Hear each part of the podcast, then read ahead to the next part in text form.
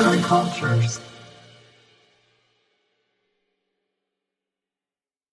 Roy Andersson'ın Yaşayanlar Üçlemesi. İkinci Kattan Şarkılar üzerine.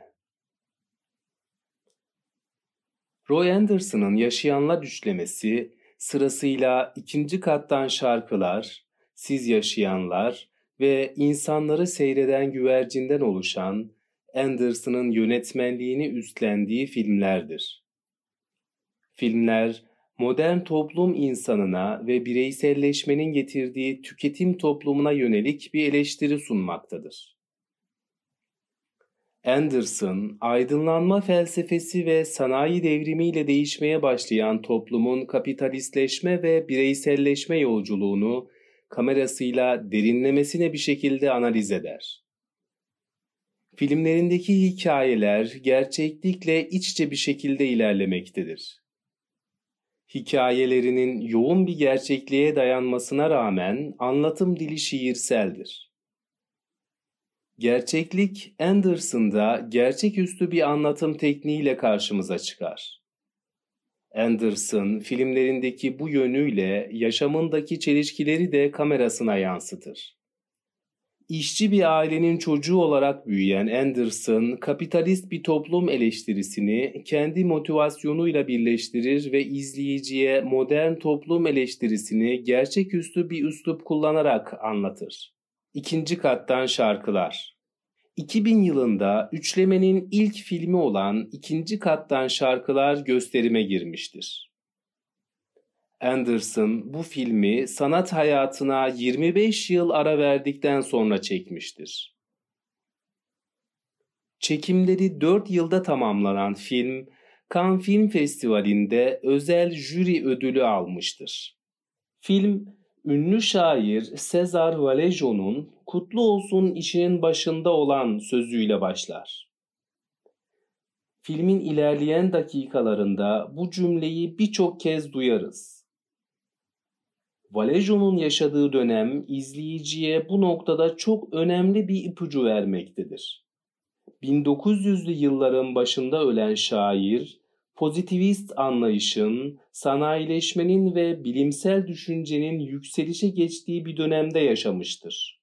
İnsanın sosyolojik evriminde dinin iktidarı yerine bilimsel düşüncenin iktidarı geçmiştir. Vallejo'nun döneminde yoğun bir ilerleme kaydeden insan, bu ilerleme için çalışmak zorundadır ancak filmin de söylediği gibi bu ilerlemenin sonu kötü olacaktır. Filmde klasik giriş, gelişme ve sonuç anlatımı tercih edilmez. Birbiriyle bağlantılı olmayan birçok sahne filmin sonunda birbirine bağlanarak bitirilir. Film bir solaryum odasında patron ve çalışanı arasındaki bir diyalogla başlar. Her şeyin bir zamanı vardır. Piramitlerin de zamanı vardı. Buharlı motorların da bir zamanı vardı. Bu yeni bir gün ve çağ Pel. Bunu fark etmek zorundasın. Patron bu sözleri çalışan Pel'e söylemektedir ve bir çalışanı işten çıkarmaları gerektiğini belirtmektedir. İzleyici patronun yüzünü göremez. Yalnızca solaryum cihazından uzanan ayaklar ve patronu onu görmediği halde mahcup duruşu vücuduna yansıyan Pel izleyicinin karşısındadır. Solaryum makinesinden yüzü bile görünmeyen patron gitmek istediğini söyler ve ekler. Yani sadece umutsuzluğun olduğu bir yerde kalmanın anlamı ne? Podcast'imizin bundan sonrası spoiler içermektedir. Film üzerine notlar. Filmin açılış sahnesi soğuk bir odada yüzleri bembeyaz insanlarla başlamıştır. Bu filmde herkes mutsuzdur ve yorulmuştur. Patronlar da bu mutsuzluğun bir parçası olmaktan kendilerini kurtaramamışlardır. Kapitalizmin ve insanlığın krizi sadece yoksulları değil, artık herkesi etkilemektedir. Filmin ikinci sahnesinde seyirci, işe gitmeye hazırlanan bir adamla karşılaşır. Adamın karısının izin günüdür ve eşiyle birlikte zaman geçirmek istemektedir. Ancak karakter otuz sene boyunca tek bir gün bile işe gitmeyi aksatmadığını söyler ve filmin mottalarından birine ekler. Her şeyin bir zamanı vardır. İşin bir zamanı, eğlencenin de bir zamanı vardır. Daha sonra karakter, iş yerinde patronunun ayaklarına sarılırken görülür. İşten kovulmuş ve her şeyini kaybetmiştir. İş yerinden çıkmamak için savurduğu çığlıkları koridorda yankılanır. Onu işten çıkaran kişi ise Pel'dir. Patronunu dinlemiş ve çağa uyum sağlamış, kapitalizmin ona biçtiği rolleri yerine getirmiştir. Pel'in yanında devamlı taşıdığı golf sopaları da zengin kişilerin alışkanlığı olan golf sporu üzerinden bir metafor olarak sunulur. Filmin bir başka sahnesinde de izleyicinin karşısına mobilya dükkanı olan Kal çıkar. Kal, mobilya dükkanını sigortadan para alabilmek için yakmıştır. Bu sahnede Kal, yüzü küllere bulanmış bir şekilde metroda görülür. Metrodaki insanların seslendirdiği arya ile bu sahne, filmin en etkileyici sahnelerinden birine dönüşür. Arya'nın modern hayatın işleyişini devam ettiren en önemli araçlardan biri olan metronun içerisinde başlaması oldukça manidardır. Arya, dükkanını yakmak zorunda kalan adamın ve metrodaki tüm insanların ortak bir acısının ağıdı gibidir. Metronun sonunda bir restorana giren karakter, "Nasılsın?" sorusuna "İnsan olmak kolay değil" diyerek cevap verir. İnsanlığın ağıdı yakılmıştır ve artık hayat hiç kimse için kolay olmayacaktır. Birbirinden bağımsız olarak ilerleyen sahnelerden birinde Kal'in yaşantısının içinde diğer karakterlere nazaran daha fazla bulunulur. Kal'in bir oğlu akıl hastanesindedir. Onun deyimiyle oğlu fazla şiir yazdığı için hastanede bulunmaktadır. İzleyicinin akıl hastanesinde karşılaştığı Thomas'ın toplumun dışındaki varoluşuyla çağının çok ötesinde bir insan olduğu, ziyaretine gelen abisinin şu sözleriyle anlaşılabilir. "Her şeyin bir zamanı vardır. Senin de zamanın gelecek Thomas. Gelecek, biliyorum. Kimsenin şiirle ilgilenmediği doğru değil. Sadece ilgilenmiyormuş gibi görünüyorlar. Şu an sadece öyle görünüyorlar." Abisi bir başka sahnede de kardeşini tanımlarken, "Thomas taksi süremez, o çok yufka yüreklidir, her şeye içerler" der. Akıl hastanesindeki hastalardan birinden benzer cümleler duyulur. "İsa da nazikti, o yüzden çarmıha gerildi, ama kafası işe çalışmıyor." Thomas'la birlikte mitolojik bulgular artar. İkinci doğanın temsili olan modernite, akıl ve rekabet iç içe geçmiştir. Thomas tüm bunların dışındadır, toplum dışılık ve tüm o kapitalist modern değerlerin dışında bir varoluşu temsil eder.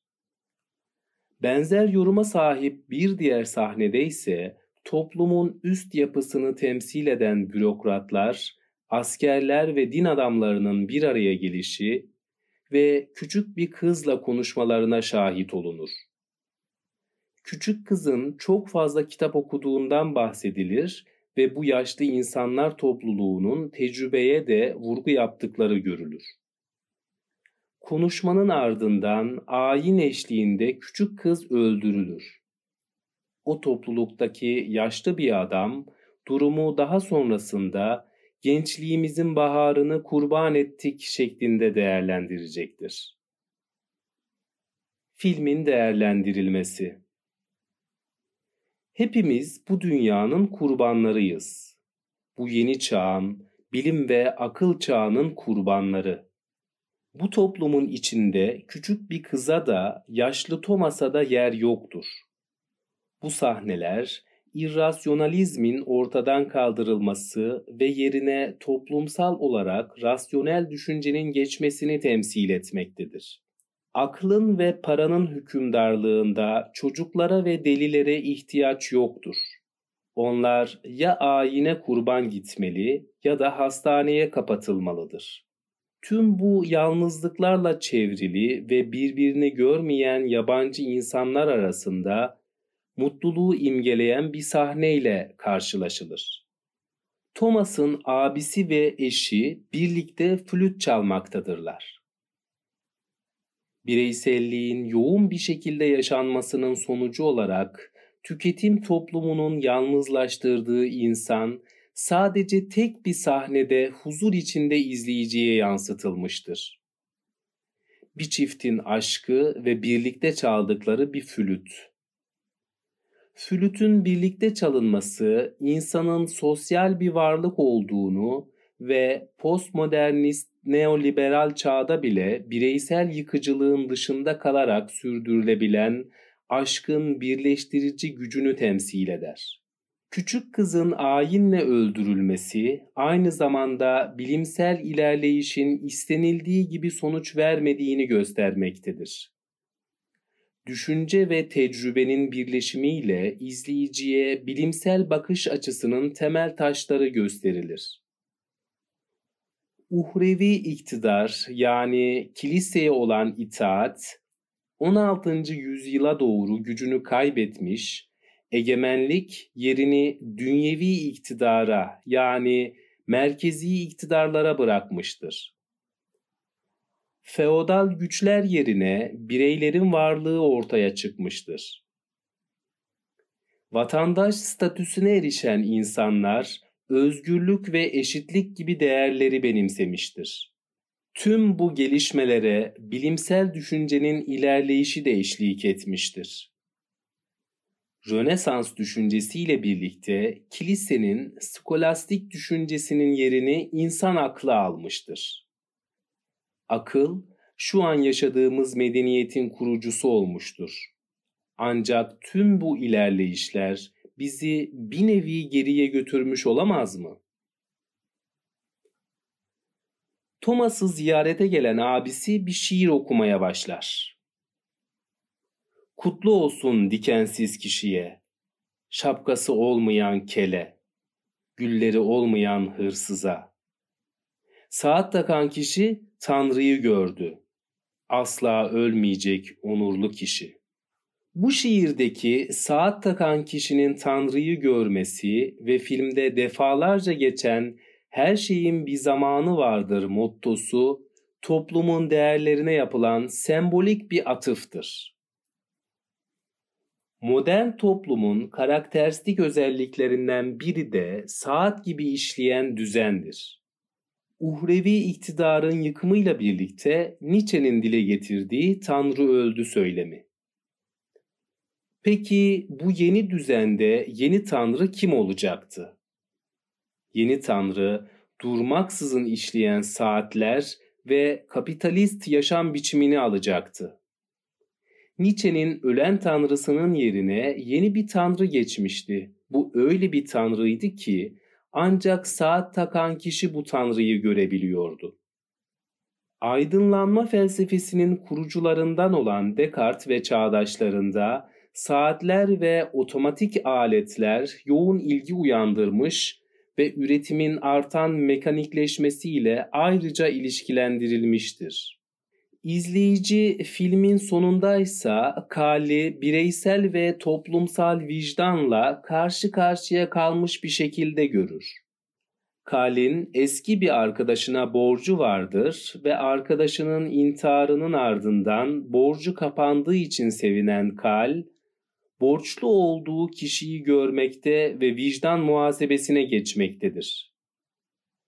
Filmin sonunda intihar eden kişi, ayine kurban giden küçük çocuk, ölen bir Yahudi canlanarak Kal'in ardında beklemektedirler. Film bizi sorgulamalar ve film boyunca gördüğümüz yalnızlıkla baş başa bırakır. Yazan Sinem Çakal, seslendiren Mustafa Yılmaz.